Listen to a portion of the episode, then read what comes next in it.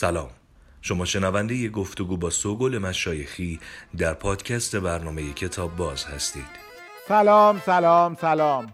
برنامه کتاب باز شروع شد.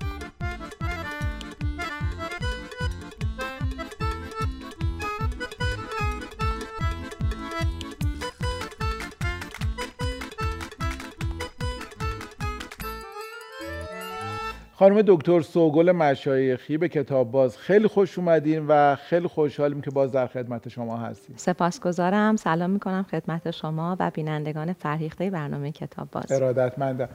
برنامه قبلی که درباره عشق از منظر حافظ بود و ده تا نکته گفتین و بیننده های ما خیلی دوست داشتن. در این برنامه از چی صحبت می‌کنیم؟ خیلی ممنون من هم تشکر می‌کنم از توجه بینندگان دانا و آگاه برنامه کتاب باز که این شوقی که به ما دادند و انعکاس خوبی که از دریافت این مطالب واقعا انگیزاننده بود برای برنامه های بعدی امروز من گفتم که در مورد ده نکته اگر برسیم در مورد نکات اخلاقی و تربیتی در حافظ صحبت بکنیم.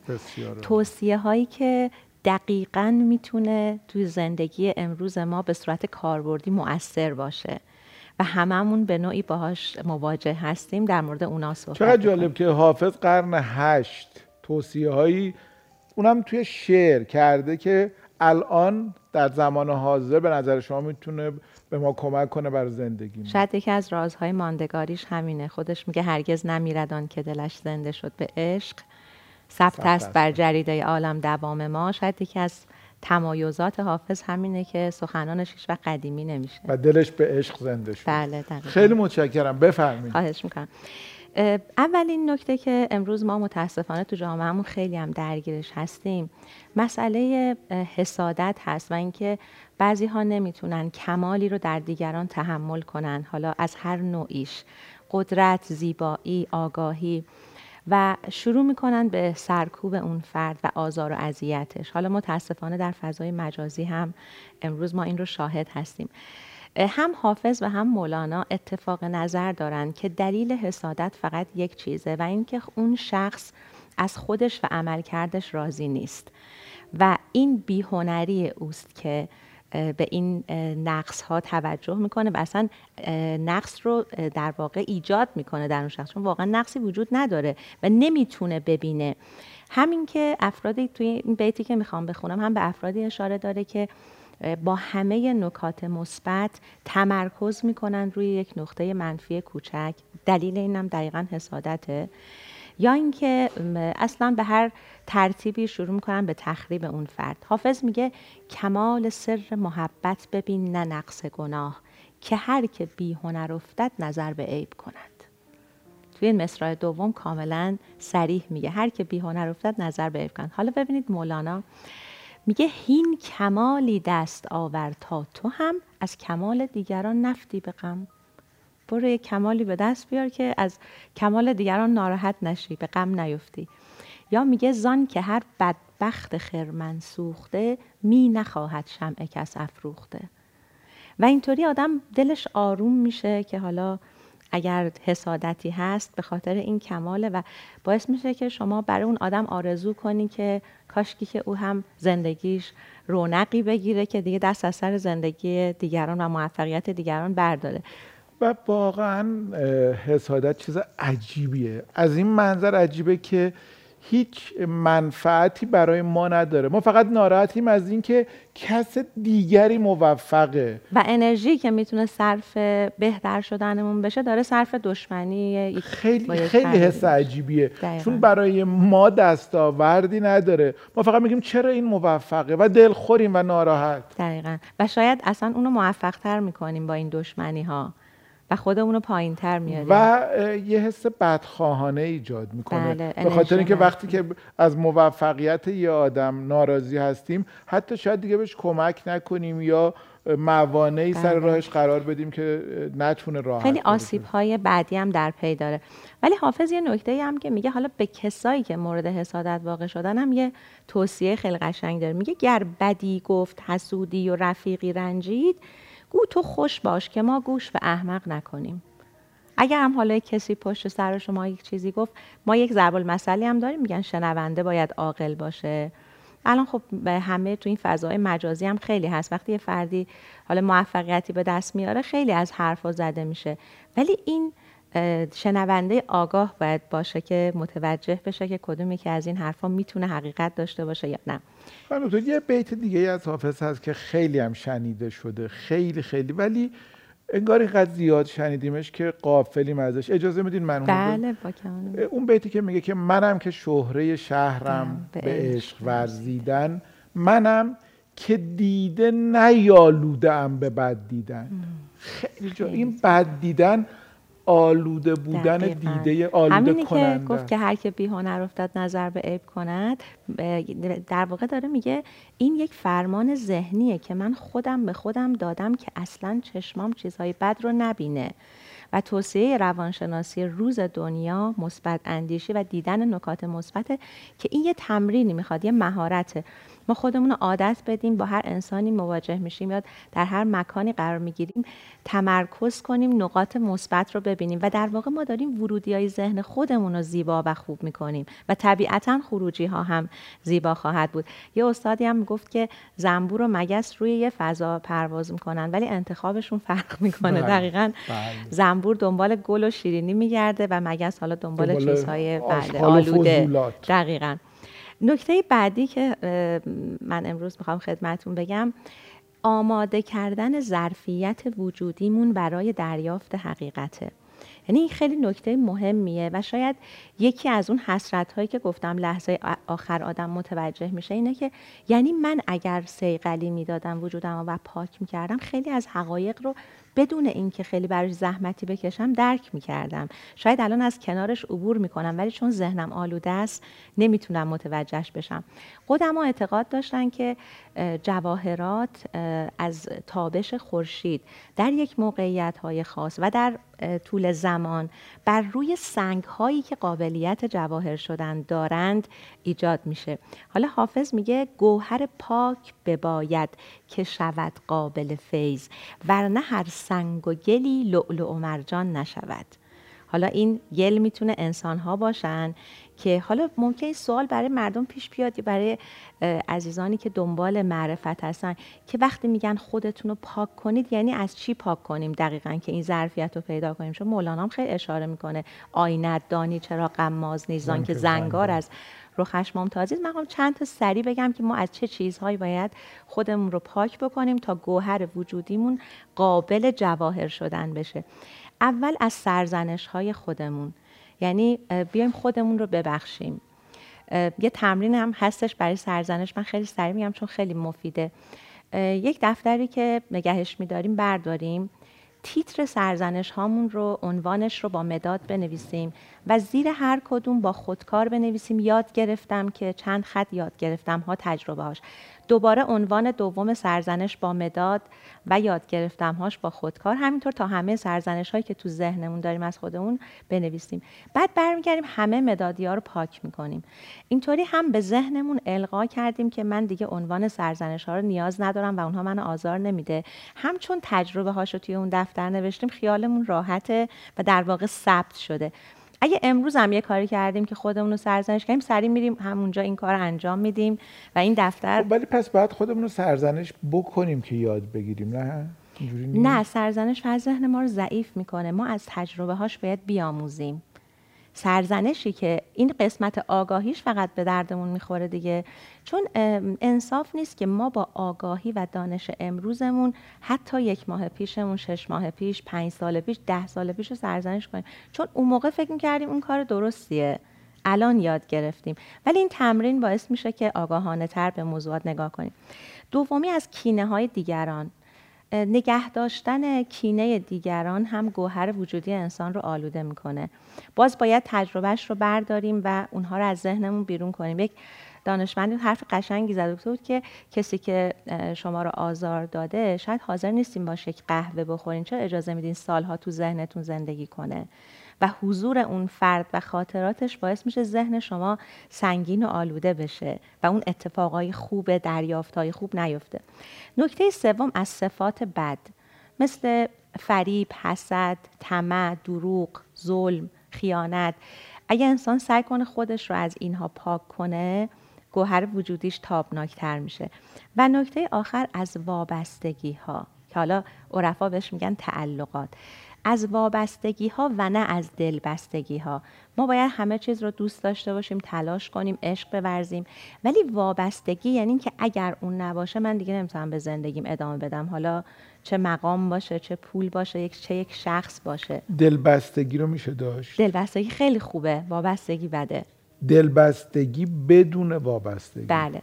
بعد من میگم که اگر مثلا بیان دوستان امشب همه رنج هایی که تو ذهنشون هست رو بنویسن هر چیزی که تو زندگی اذیتشون می‌کنه.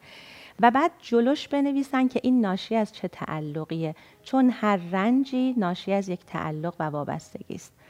مثلا نگاه می‌کنیم این بعضی ها به فرزندانشون خیلی بیش از حد تعلق دارن وابستگی دارن.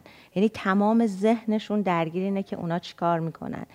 به مقام به حرف مردم به شهرت به محبوبیت به زیبایی به همه این وابستگی ها باعث یک رنج میشه یک نوع رنج.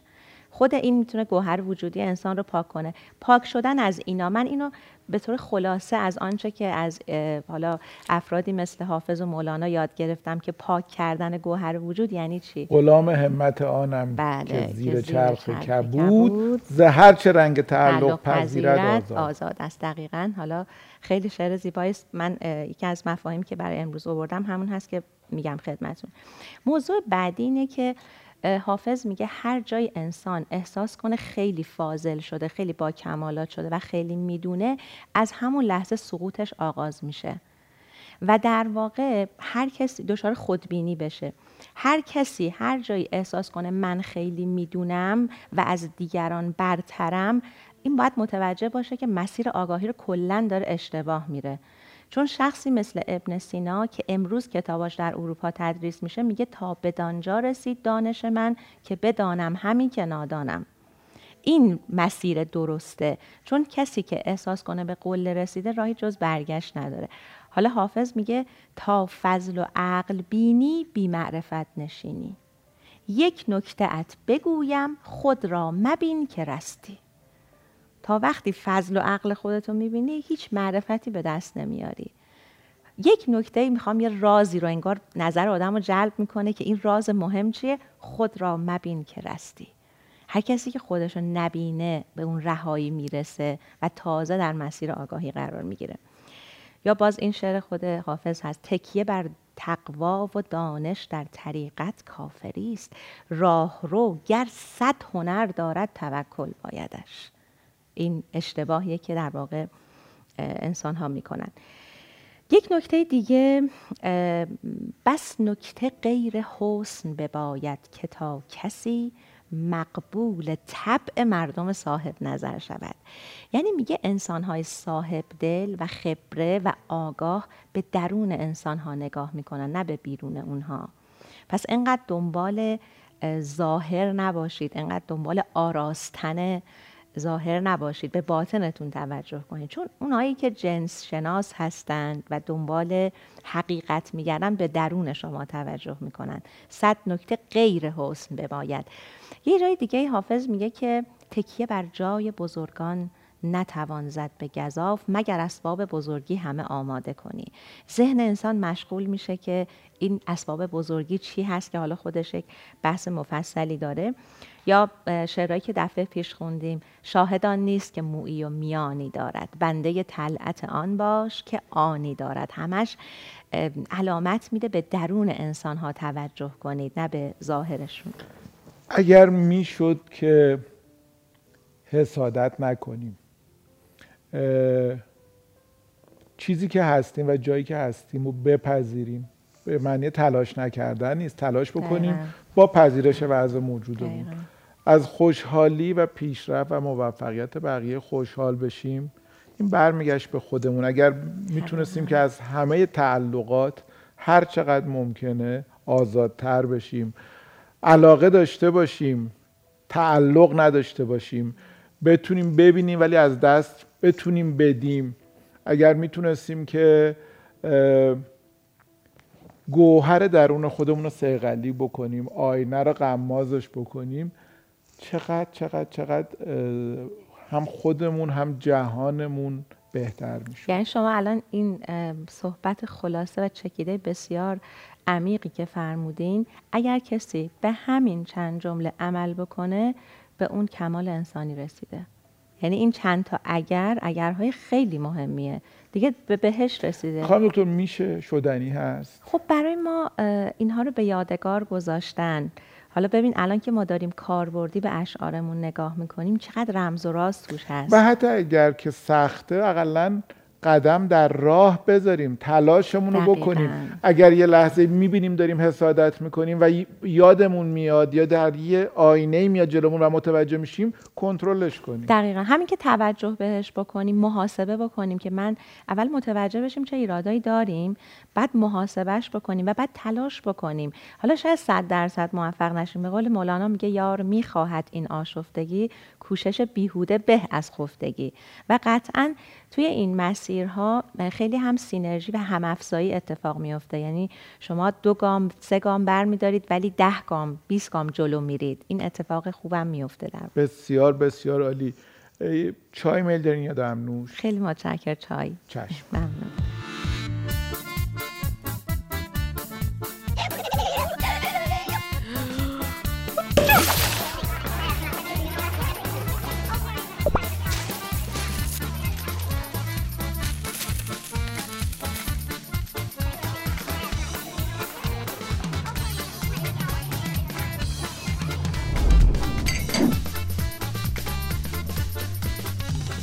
خانم دکتر سه تا از نکاتی رو که حافظ گفته بود و در زندگی امروز و همیشه آدما مهمه رو اشاره کردید. بله. بریم سراغ بقیه. بله حتما.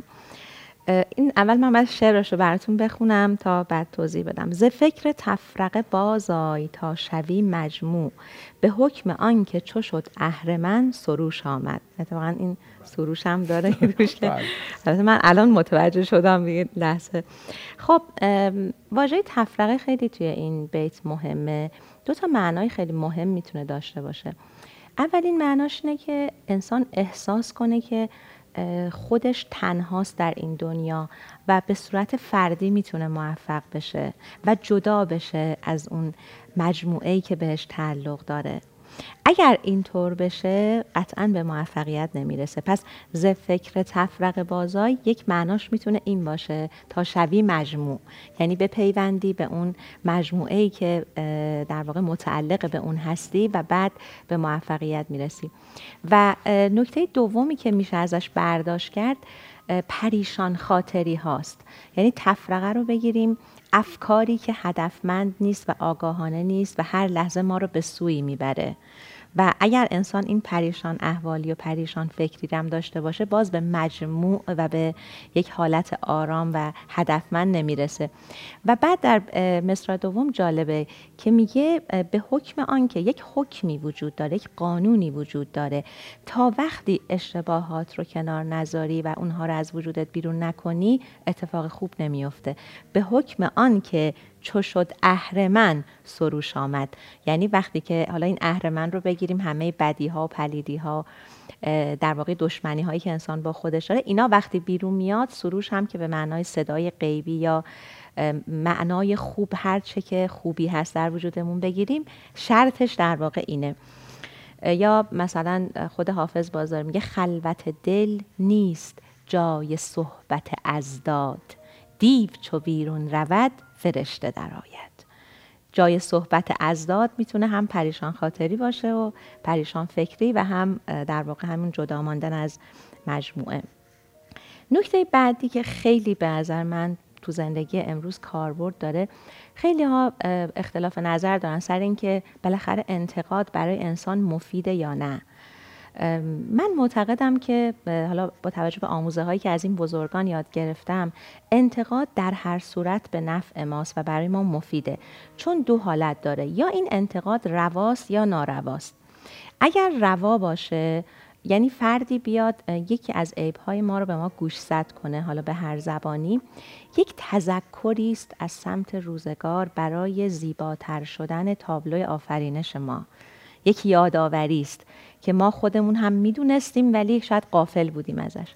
اگر هم ناروا باشه باز از این جهت مفیده. اونجا باید ببینیم که اینو ما از دوست داریم میشنویم یا از دشمن. اگر انتقاد ناروا رو از دشمن داریم میشنویم که خب ریشش مشخصه اصلا نباید بهش توجه کنیم. توصیه حافظم همینه. اگر انتقاد ناروا رو از دوست داریم میشنویم نشان دهنده اینه که ما با این که این معنا رو در درونمون نداشتیم ولی اشتباه رفتار کردیم. ادبیات رفتاری ما طوری بوده که در واقع بله اشتباه دچار سوء تفاهم شدن در مورد رفتار ما. و ما ظاهر رفتار رو اونجا اصلاح می‌کنیم. پس ببینید در هر صورت مفیده. اگر هم انتقاد ناروا از شخصی است که ما می‌دونیم ما ما دشمنی داره ذهنمون اصلا نباید مکدر بکنیم. حالا ببین حافظ چقدر قشنگ همه اینا رو خلاصه. میگه حافظ ار خسم خطا گفت نگیریم به او. همون دشمن. ور به حق گفت جدل با سخن حق نکنیم. اگر هم راست گفته بپذیریم و یک حضرت علی علیه السلام یه حدیث دارن میگن بهترین دوستان من کسانی هستن که عیبای منو به من هدیه میدن. چون درست تلخه میگن انتقاد میوه تلخی است ولی بر شیرینی دارد. حاصل شیرینی داره. ولی تعریف کردن از انسان شاید شیرین باشه ولی ممکن انسان دچار قفلت کنه. بر همین عرفا و صاحب دلان بزرگ جایی قرار نمی گرفتن که خیلی ازشون تعریف کنن.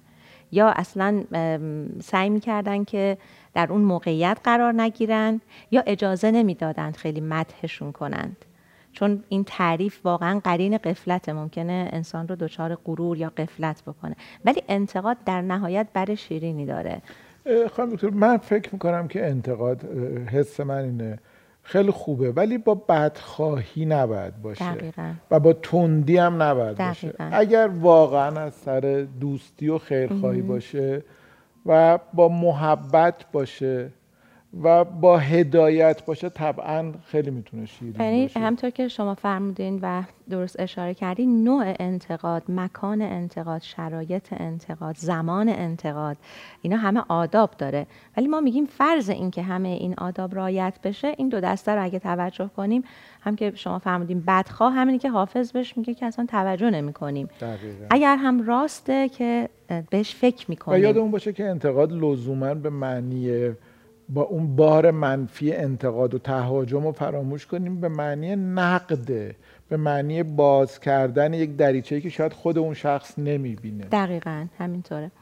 یه نکته دیگه که خیلی مهمه اینکه ما زندگی رو کلا یک معامله ببینیم. ما در هر لحظه در حال داد و ستدیم. چیزی می‌دهیم و چیزی میستانیم. اگه انسان فقط هر روز به این نکته توجه کنه که من الان زمانی که دارم خرج می‌کنم برای یک چیزی در نهایت چه در واقع برداشتی ازش دارم چه نتیجه و حاصلی ازش دارم. احساسی که دارم صرف می‌کنم کجا داره صرف میشه. حالا هم در مورد همه دارایی های انسان چه مالی و چه غیر مالی می‌تونه این توجه بشه و کسانی که به این نکته توجه نمی‌کنن بعضی موقع ها در یک سوداگری های اشتباهی قرار می‌گیرن و همه زندگیشون از بین میره. توصیه حافظ اینه که نیا وجود و روح و ارزش های وجودی خودت رو فدای یک چیز فانی و بی ارزش کن. این کارو نکن. این خیلی معامله اشتباهی است. و این نکته رو خدمتتون بگم. یوسف در حافظ و مولانا نماد روحه. چون که یه مدتی از کنعان دور مانده و در نهایت برمیگرده و اینا و پاکیزه و زیبا و اینا هست.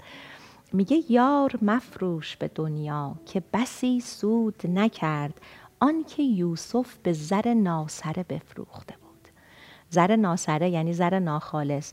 ببین چه زیانی کرده چه قبنی کرده. اون کسی که یوسف زیبای درونی و بیرونی رو با چند پول سیاه عوض کرده. حالا اینجا یار مفروش یعنی روح خودت رو ببین کجا داری صرف می‌کنی. و این شعر بسیار زیبایی که حالا با یک کمی تغییر از صاحب تبریزی از خیلی زیباست. میگه گوهر خود را مزن بر سنگ هر ناقابلی. صبر کن پیدا شود گوهر شناس قابلی.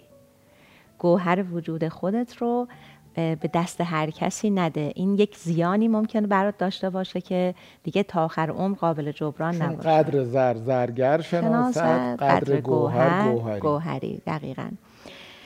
خب یک نکته دیگه ای بخوام خدمتتون بگم هم که شما اشاره کردید به آزادگی و بلند نظری و بیتعلقی که ما امروز در مفاهیم خودشناسی و مفاهیم روانشناسی با کلمه عزت نفس ما این رو میشنویم.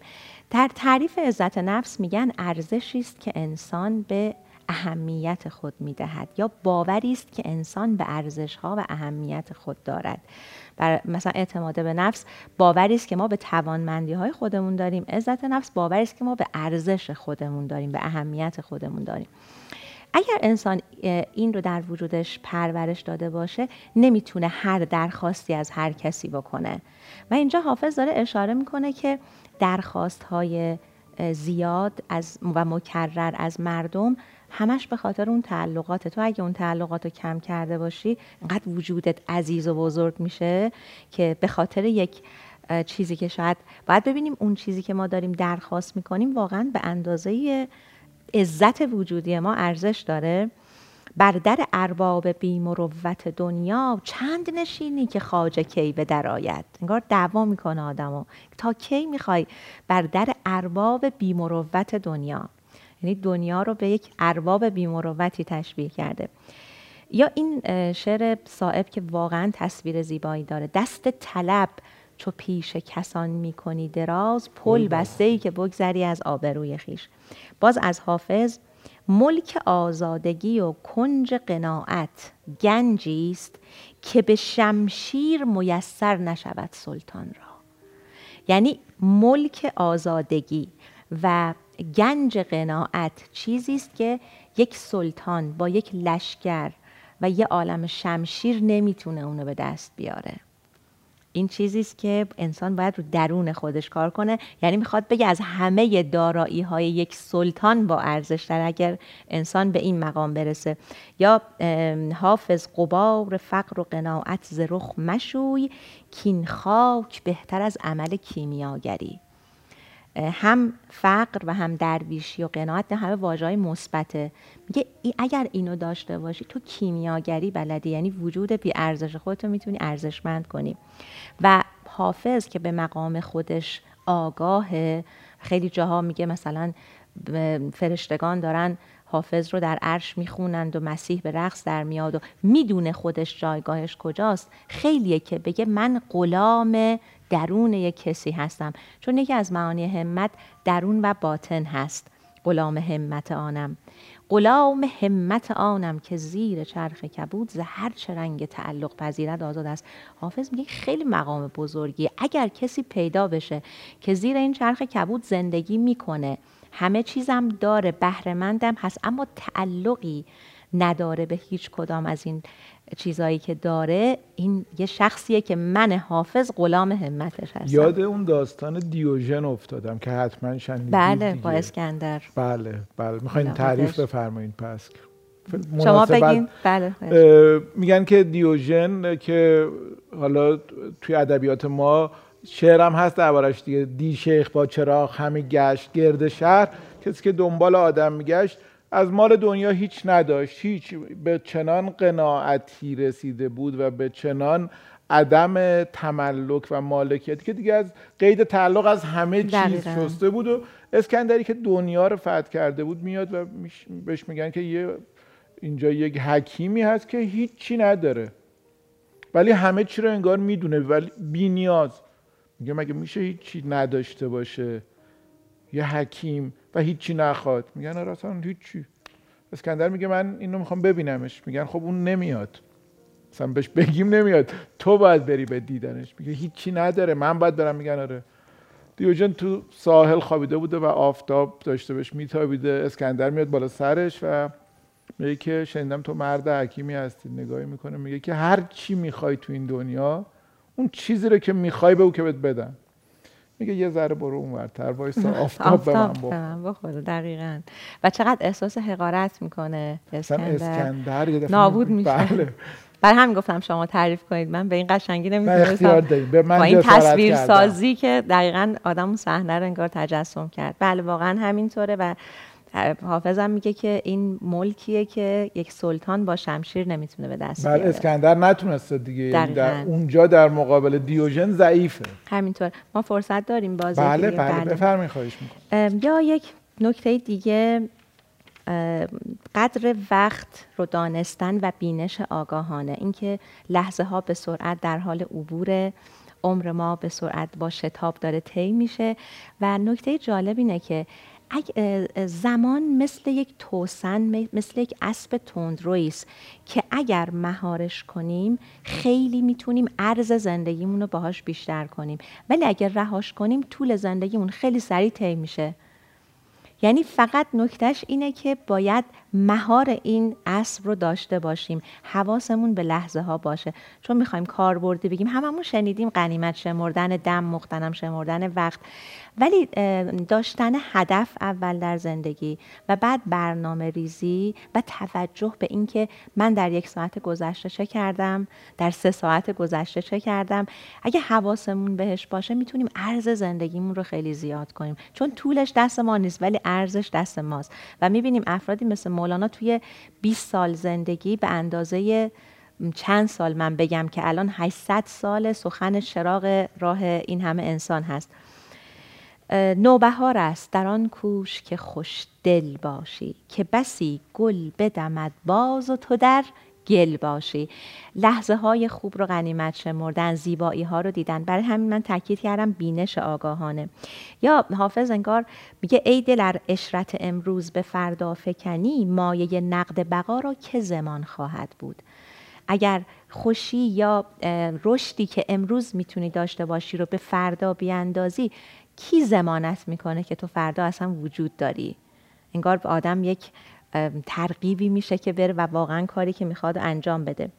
یا عاشق شو ارنه روزی کار جهان سرایت ناخوانده نقش مقصود از کارگاه هستی. شاید در ادوار مختلف و زمانهای مختلف و جغرافیای مختلف آدم ها انگار یه حرف زدن. شما دارین الان از حافظ می‌خونین من هی ذهنم میره که شوپنهاور هم انگار همینا رو گفته. دقیقا همینطوره. داو یعنی لاوتزم در داود جینگ همینو بله. گفته. حضرت علی هم میگه رفتن ثانیه ها مثل گذشتن ابرها در آسمانه. مثل بر همشون دقیقا حقیقت واقعا استفاده کردم. چقدر حیف که وقتمون کمه ولی خیلی خیلی خوشحالیم که قرار باز هم در خدمت شما باشیم. هفت تا نکته کاربردی رو و ادامه داره. پس ما باز در خدمت شما خواهیم بود و باز استفاده می‌کنیم. ممنونم از همراهی بی نهایت شما. خواهش می‌کنم.